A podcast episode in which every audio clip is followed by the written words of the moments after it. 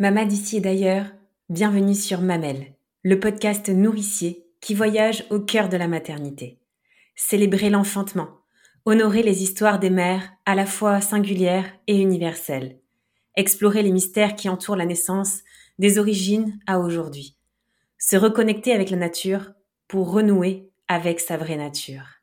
Je m'appelle Marion et j'ai créé cet espace pour te faire connaître cette vision à la fois avant-gardiste tout autant qu'ancestrale de la maternité.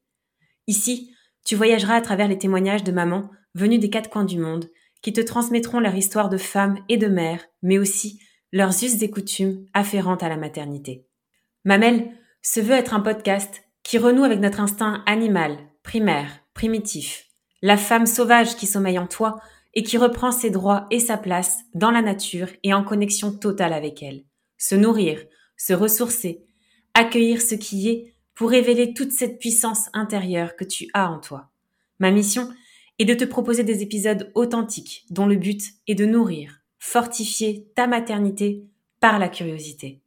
Ouvrir son regard sur la maternité, sa maternité, c'est se donner la liberté de penser sa maternité autrement, différemment, et d'être alors en capacité pleine et entière de créer sa propre maternité. Alors aujourd'hui, nous allons au Nouveau-Mexique, à la rencontre de Manon, maman solo d'une petite fille.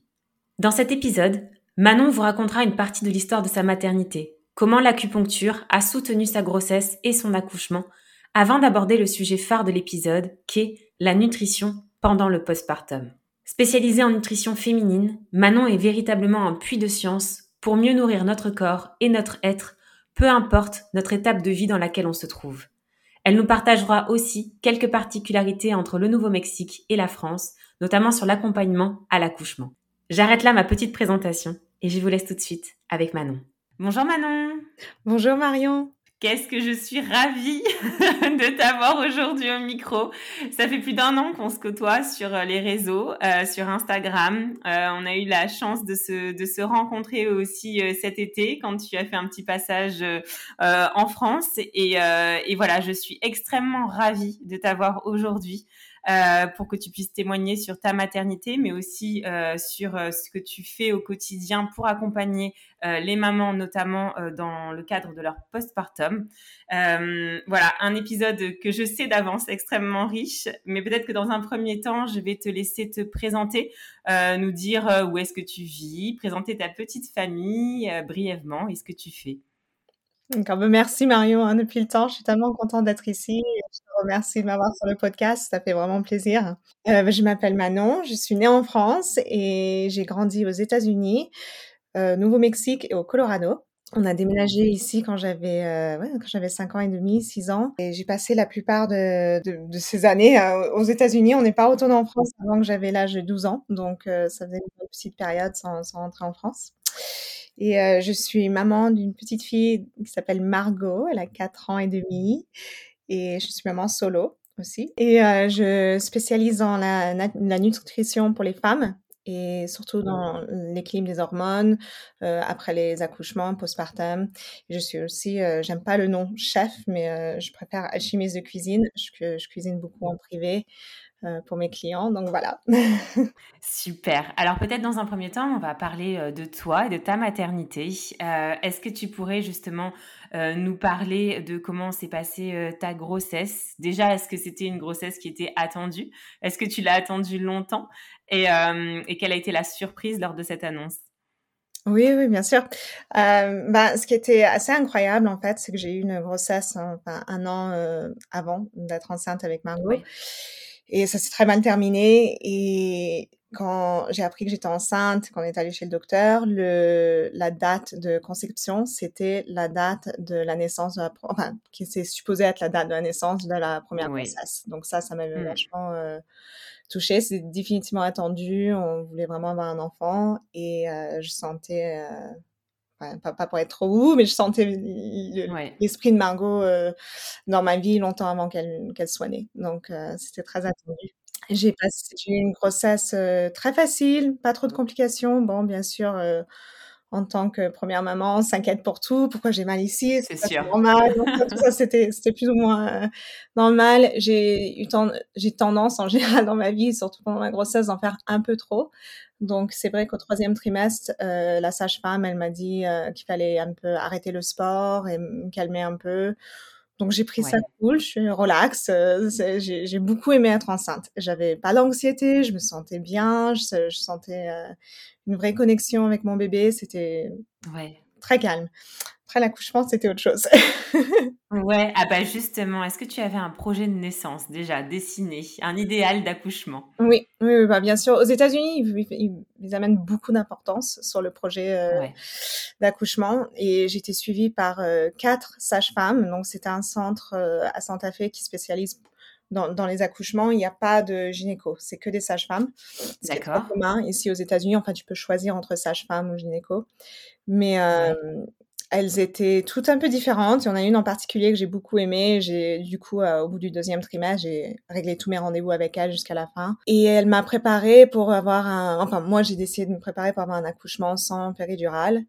Euh, complètement naturel et euh, je voulais pas faire un accouchement à la maison. Ma mère m'avait un peu fait peur parce qu'elle avait perdu énormément de mmh. sang et elle a eu beaucoup de mal. Et donc euh, nous on habite à 40 minutes de voiture de, de l'hôpital, donc ça m'a fait un peu peur. Du coup on a appris à faire ça à l'hôpital et j'avais le choix d'avoir euh, une doula ou euh, ou pas. Et au lieu d'avoir une doula, j'ai décidé d'embaucher ma meilleure copine, en fait, qui est acupuncturiste. C'est génial.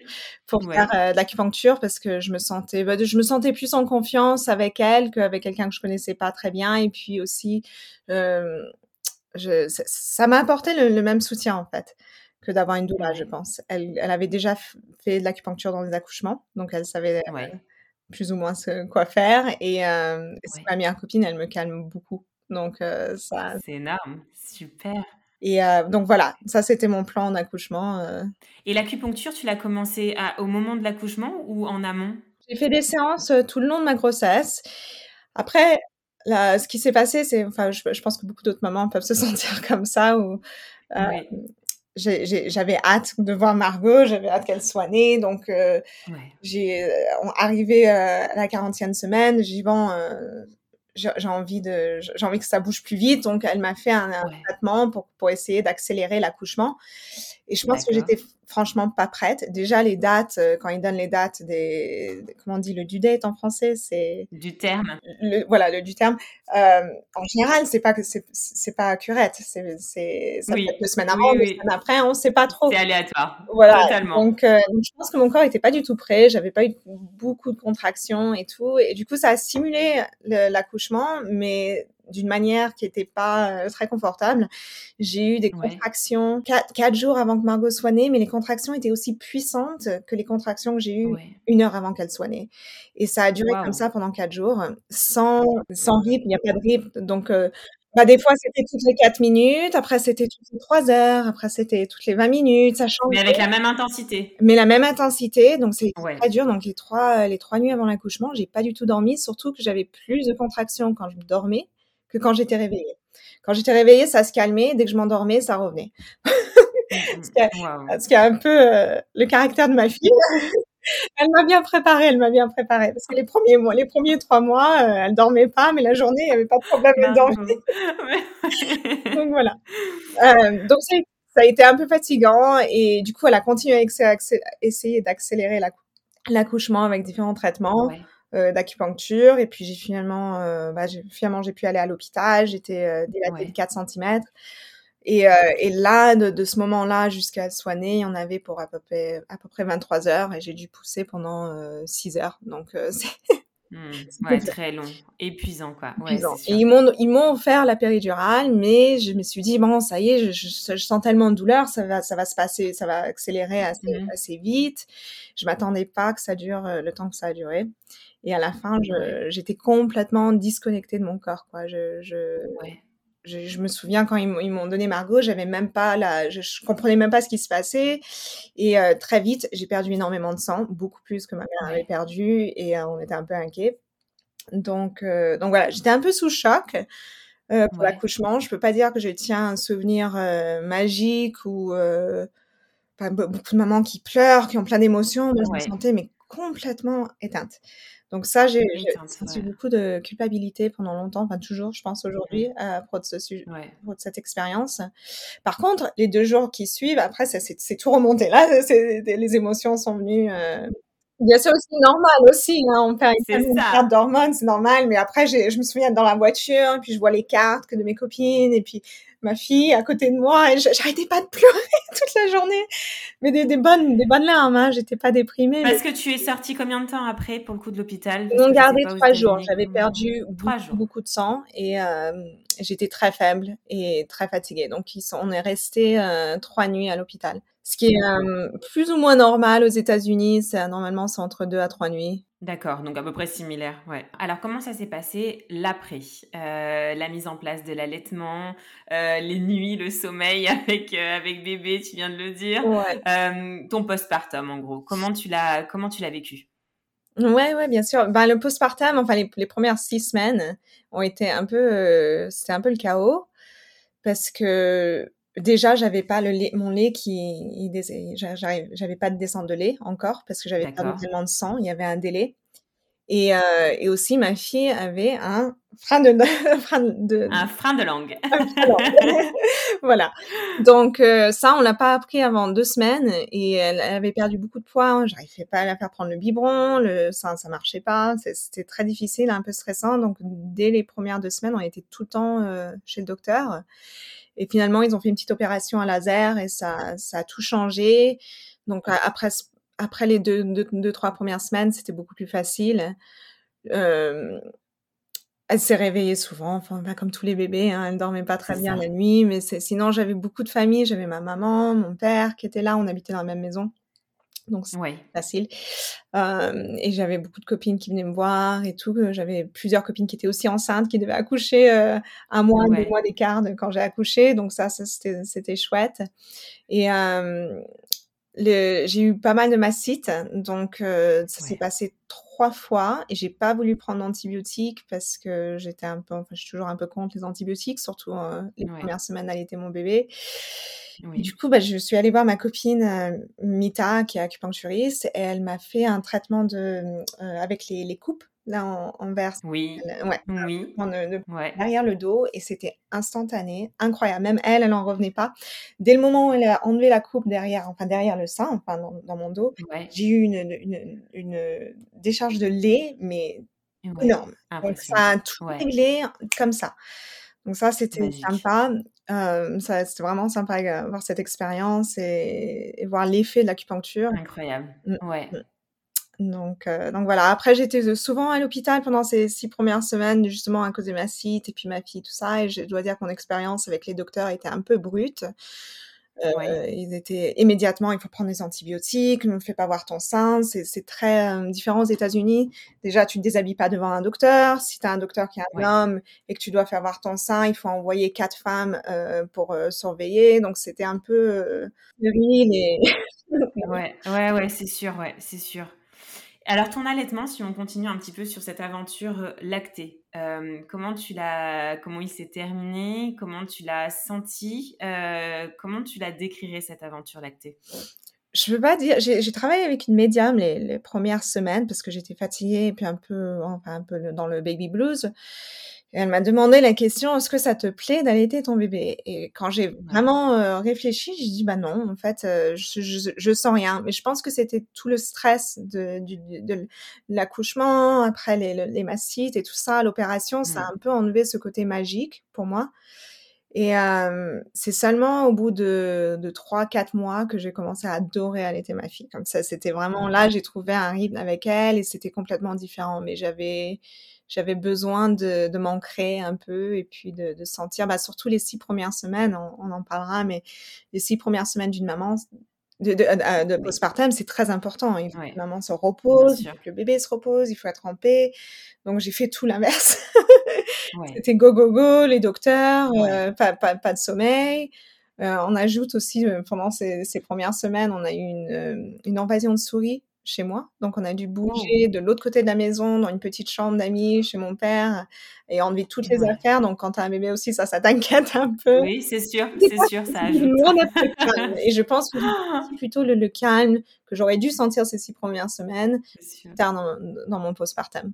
Plus tard, oui. Elle s'est terminée quand l'aventure lactée avec Margot? Elle avait presque trois ans. Presque trois ans. Ça a été fait de manière naturelle? Oui, je dois dire que les six derniers mois, j'en pouvais plus. Je voulais vraiment, j'avais une, une, espèce de répulsion. Je, je voulais pas qu'elle qu'elle prenne le sein. Ça me, ça me dérangeait, mais pas d'une manière. Euh, je sais pas comment expliquer. C'est ça, ça, ça, ça m'énervait. J'avais les nerfs et, j'en pouvais plus. Elle, elle était complètement. Euh, obsédée, c'était très accro. Ah ouais, Et même aujourd'hui, hein, elle, a, elle a 4 ans et demi, ça fait deux ans, deux ans qu'on a arrêté, plus de deux ans. Ouais. Et euh, à chaque fois que j'enlève le soutien-gorge, maman, maman, les lolos, les lolos. elle me toujours de prendre le lolo, elle en parle tout le temps, donc euh, je pense que. oui, ouais, ça, ça, reste quand même une aventure pour toutes les deux. Sûr. Alors, tant que je reste sur cette période de postpartum, avant de parler à proprement parler sur l'accompagnement euh, que, tu, que tu proposes, quand est-ce que tu as repris euh, le travail, justement? Ouais, donc ça, c'était aussi quelque chose qui a un peu, était, était un peu difficile pour moi dans le postpartum, mmh. c'est que mon, euh, mon le, son père, mon partenaire à la fois, mon conjoint à, à l'époque, était euh, pas très actif, euh, il m'aidait pas beaucoup et il avait décidé de prendre moins de, moins de travail et de prendre plus de jours de, de, congé, mais pas pour m'aider, mais juste pour avoir du temps pour lui. Donc j'ai repris le travail au bout de six semaines postpartum. Wow.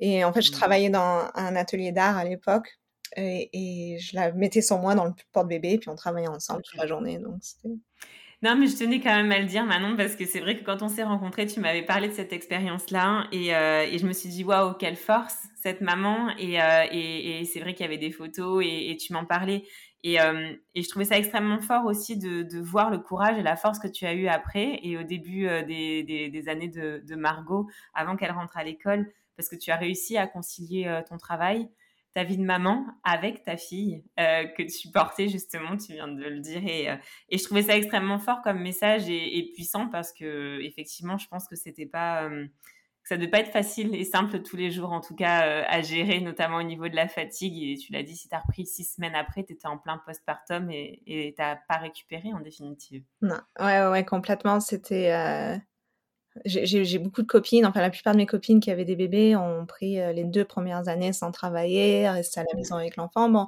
il y avait le Covid aussi en 2020 ouais. qui est venu, donc ça, ça a changé. Il n'y avait pas au, au Nouveau-Mexique, il n'y avait pas de garderie, il y avait personne qui voulait prendre les ouais. enfants, donc il y avait pas, j'avais pas mmh. le choix.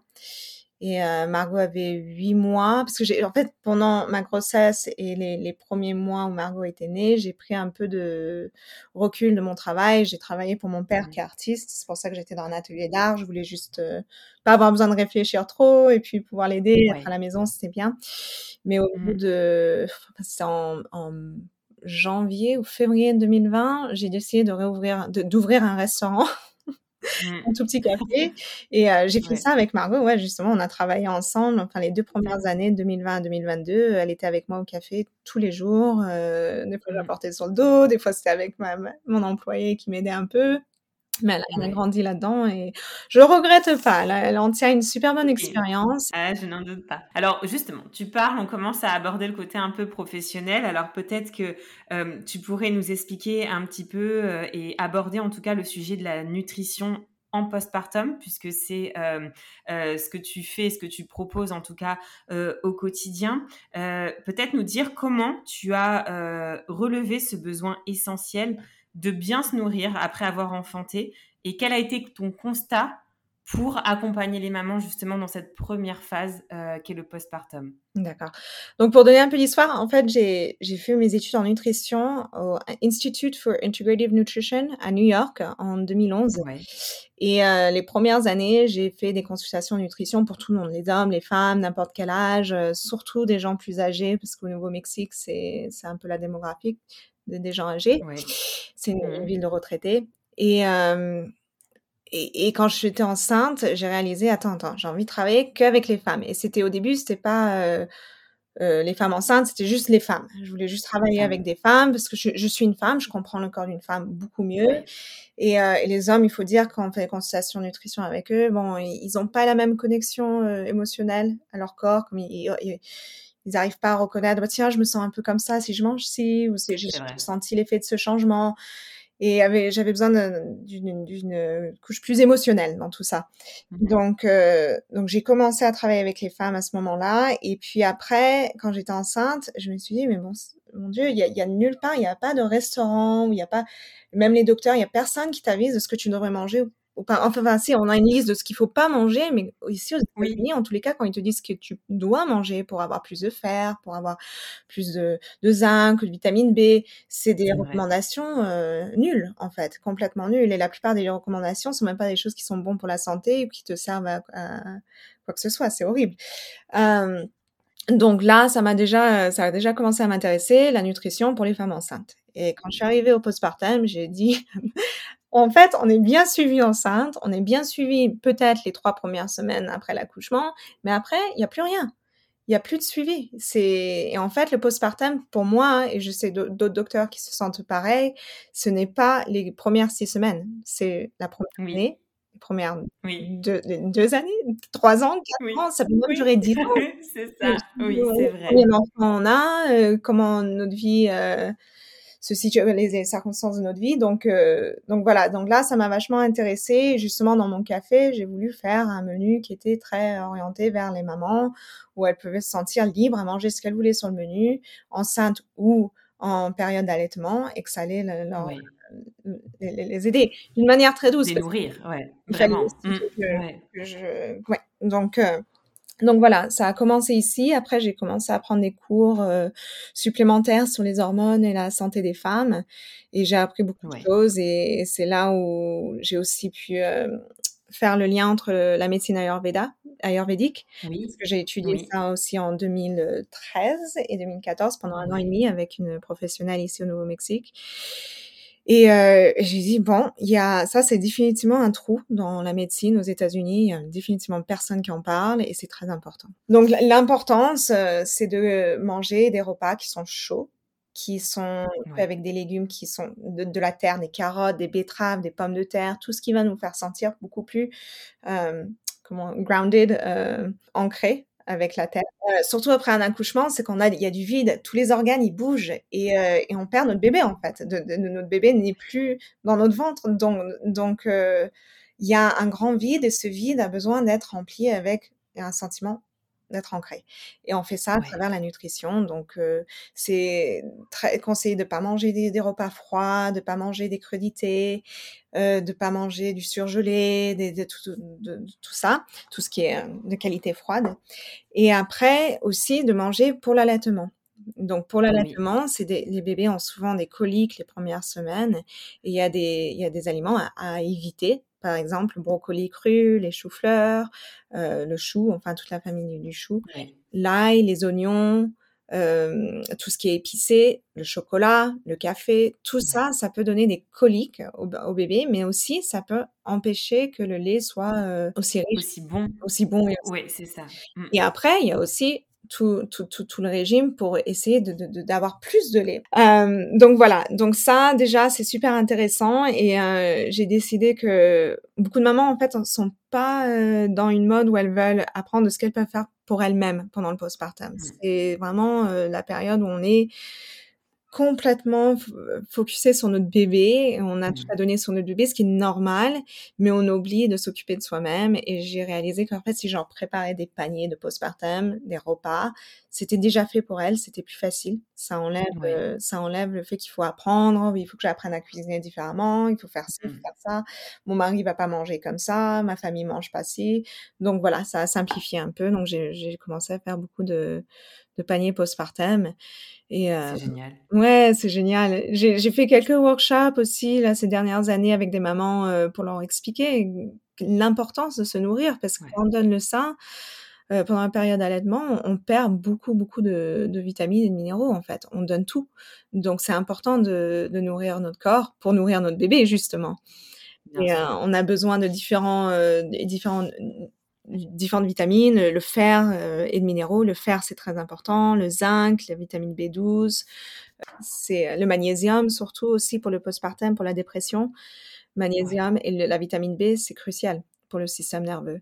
Donc, ce sont des bases que je pense qui devraient être inclus dans, dans, dans un programme postpartum à la première année, pas juste les premières semaines, mais la première année, même si on donne pas le sein, même si on, c'est juste pour se, retaper.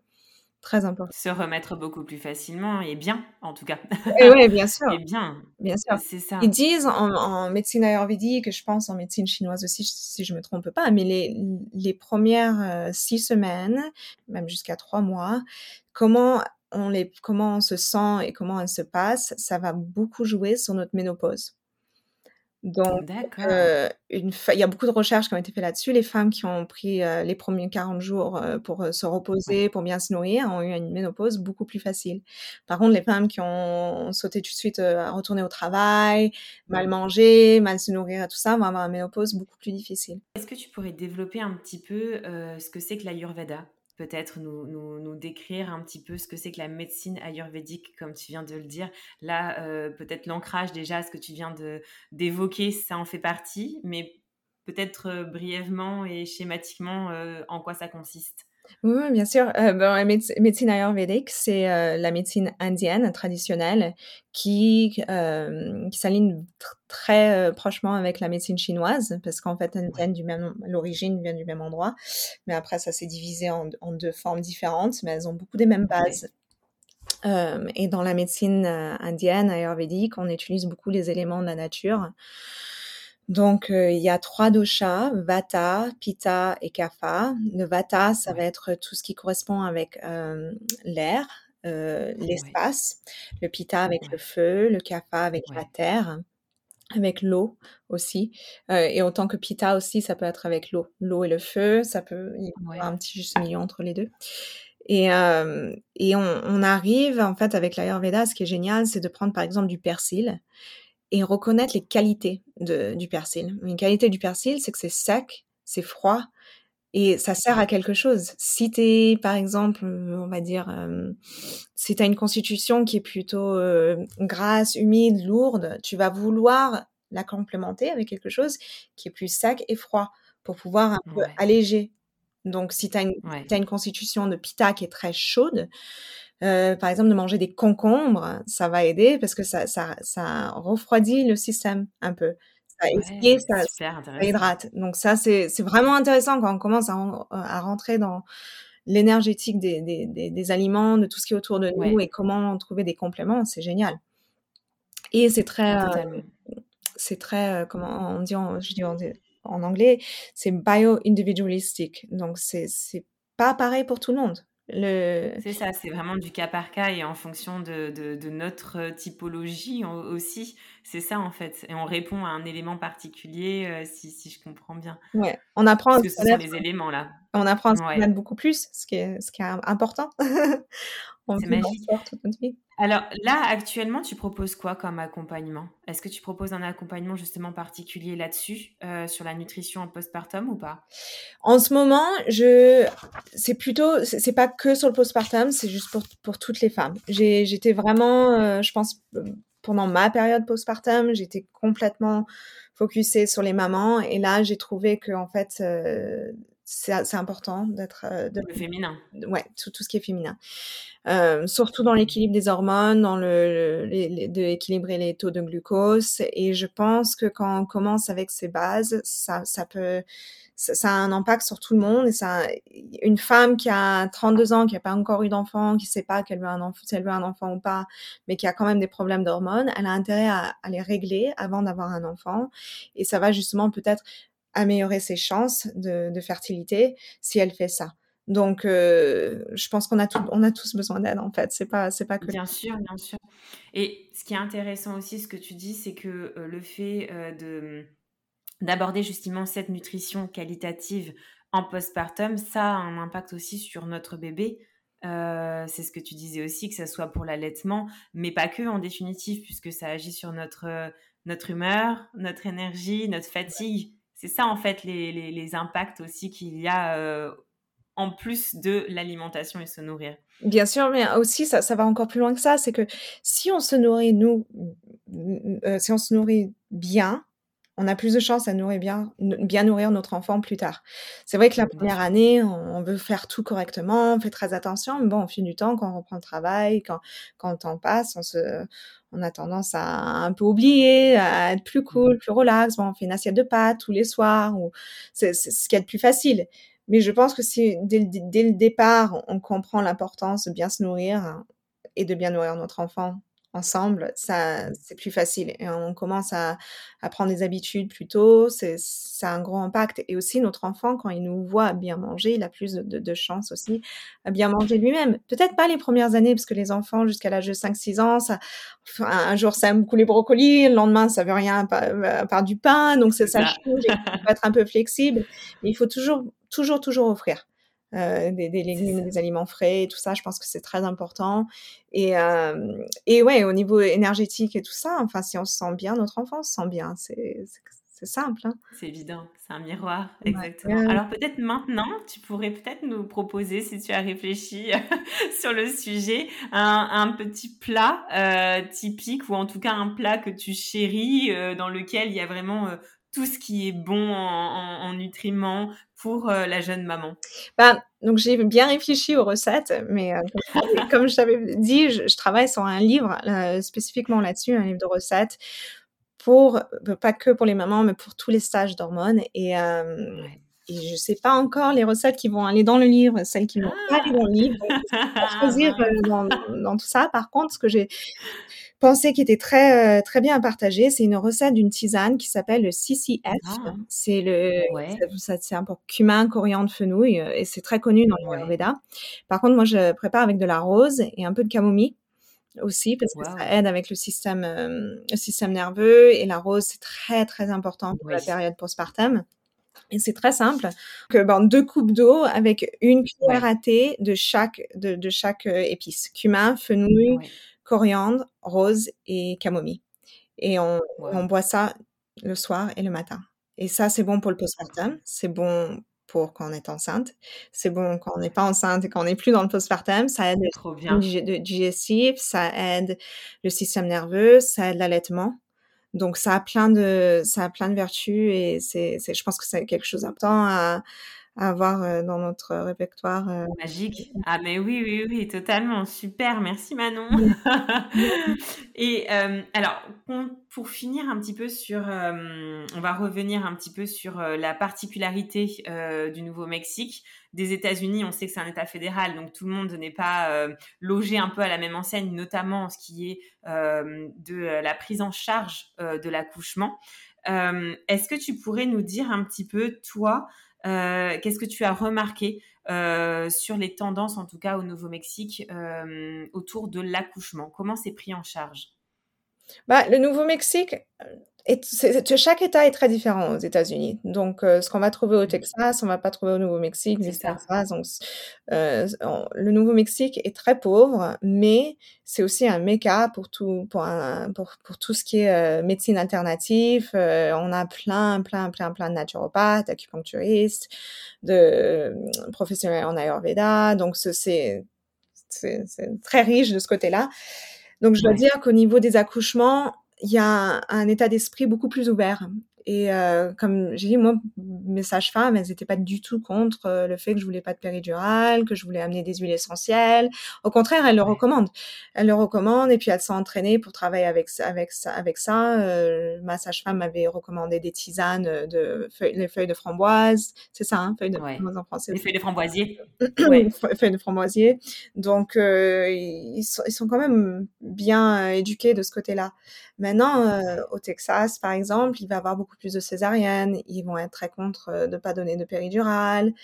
Euh, après, il y a une question d'assurance aussi. Les assurances sont différentes dans chaque État au Nouveau-Mexique, en général, les États-Unis, les assurances de santé sont très très chères et mmh. pour euh, pouvoir joindre ton déductible, ça, ça demande beaucoup d'argent. Un accouchement en moyenne, hein, si tu prends la moyenne des accouchements qui sont sans assurance et avec assurance, le prix c'est à peu près 18 000 dollars l'accouchement. Euh, Après, un accouchement euh, avec assurance, il faut compter à quand même payer 2000 dollars. même avec ton Ouais, assurance. Mmh mh. et puis sans assurance, laisse tomber, ça peut être entre 20 et 30 000 Ce qui pousse qui pousse peut-être justement les accouchements naturels pour le coup, enfin naturels. Je pense je pense que le le le fait que déjà aux États-Unis, on n'est pas très bien suivi par la la le système, médical et puis par les assurances santé qui sont tellement chères, on on a l'habitude de dépenser de l'argent dans la médecine, en fait. On a l'habitude que si on veut voir une naturopathe, ça va coûter 200 Si on veut investir dans notre santé, ça coûte de l'argent. Heu, moi, je pense pas que c'est normal et je pense qu'il y a beaucoup de il y a beaucoup d'abus là-dedans. Euh, je connais beaucoup de naturopathes qui chargent 400 dollars la séance et je me dis mais ça ça aide pas, ça aide pas. En fait, euh, ils sont ils savent qu'ils peuvent charger ça parce que l'assurance ne va pas couvrir et les médecins qu'on a ici, ils savent rien du tout, c'est ils sont bêtes en fait. Mmh. Donc elles prennent avantage et je pense qu'au contraire, on devrait charger des prix plus raisonnables si on veut aider notre société à se sentir mieux. ça c'est un petit peu un autre sujet, mais tout ça pour dire que bon bref un, un accouchement euh, alternatif, ça, ça, ça, nous dérange pas de dépenser de l'argent là-dedans. Enfin, ça nous dérange pas, ça nous choque pas. Donc il y a plus, d'ouverture dans tout ça. Et, euh, bon, après il y a aussi euh, y a certaines assurances maintenant qui prennent en charge les doulas. Ça c'est nouveau, ça, ça c'est bien, c'est des progrès qui se passent. Il y a plus en plus de gens qui parlent de de changer euh, au niveau de nos taxes, qu'on puisse avoir euh, une congé de maternité pour, euh, pour les mamans de ouais. semaines, que ce soit le travail, parce que en ce moment, c'est que des boîtes privées qui l'offrent, et en général, c'est pendant deux semaines, même pas. Ouais. Et c'est pas assez. Donc, ça commence à changer petit à petit, mais non, ça va prendre un peu de temps. Ah, c'est sûr, c'est sûr. Justement, en parlant de doula, est-ce que le fait d'être accompagné par une doula, c'est quelque chose qui est aussi euh, récurrent. Après, j'imagine qu'au Nouveau-Mexique, comme tu l'as dit, c'est quand même une terre un petit peu propice et très ouverte là-dessus. Donc peut-être qu'effectivement, euh, là où tu es, euh, il y en a beaucoup. Mais est-ce que tu sais un petit peu, en tout cas dans d'autres États des États-Unis, si si avoir une doula, c'est quelque chose qui est euh, commun, banal Ah oui, là maintenant, tout ce qui est postpartum, ça, ça cartonne. Tout ce qui est, euh, vrai. process, ça cartonne. Les enfants, enfin les, les, les, Il y a deux ans, je connaissais pas une seule personne qui offrait des repas postpartum. Et là, dans chaque État, il y a une compagnie qui fait, qui fait des repas postpartum. Donc ça, il y a une grosse demande et ça bouge beaucoup. Les doulas, il y en a de partout. Avant, il y avait que des doulas pour les accouchements. Et maintenant, on trouve des doulas postpartum. Ce que je trouve super important, parce qu'en fait, un accouchement, euh, on peut se préparer tant qu'on veut, on peut avoir un plan d'accouchement, mais ça va jamais se passer comme on a prévu, enfin euh, très rarement en tous les cas. Oui, c'est sûr. Et, euh, et, je pense qu'on a plus besoin d'aide les, les, semaines qui suivent que pendant un accouchement, en général. Bon, après, on peut avoir des expériences très traumatiques et ça, c'est différent, mais... Euh, mais c'est vrai que tu as, totalement raison, parce que souvent, on a un accompagnement qui est fait jusqu'à l'accouchement. En tout cas, en France, c'est comme ça. Et après, il n'y a plus rien. Euh, la, la, la, mère est totalement livrée à elle-même. Et c'est là où tu as totalement raison. Je pense que les doulas spécialisés en postpartum sont vraiment... Euh, un, d'un très très bon accompagnement en tout cas pour, pour nous. Mmh, absolument. Absolument. Et puis aussi, là, il y a une. Ce que je vais rajouter, c'est qu'il y y a plus de c'est plus accepté de faire un, accouchement à la maison, par exemple. Il y a des assurances qui vont aider à couvrir des accouchements pour la maison, pas, pas entièrement, mais un peu. Donc ça, ça commence, à, ça, ça, commence à changer aussi un peu, ce qui est génial. Euh, et puis de pas faire de péridurale, enfin c'est complètement, euh, c'est complètement accepté et normal maintenant dans la plupart des endroits. Euh, les gens en parlent de plus en plus. ça dépend. Après, si tu vas dans un état, comme j'ai dit, un état plutôt con, comme le, Texas. Ou... Texas. Ouais, c'est un peu différent. Mais je sais que ma famille, quand je, leur avais dit que j'allais faire un accouchement naturel et que je pensais aller, à un moment donné, j'ai pensé le faire à la maison, sont tous affolés en France. Ils ont dit non, non, mais ouais. c'est horrible, c'est du suicide, je peux pas, euh, ça se ferait jamais ici, tu peux. Mmh et après, arrivé au postpartum, quand j'avais ma mère qui m'aidait, ma tante et ma grand-mère euh, les deux dit, mais nous, on n'avait pas ça.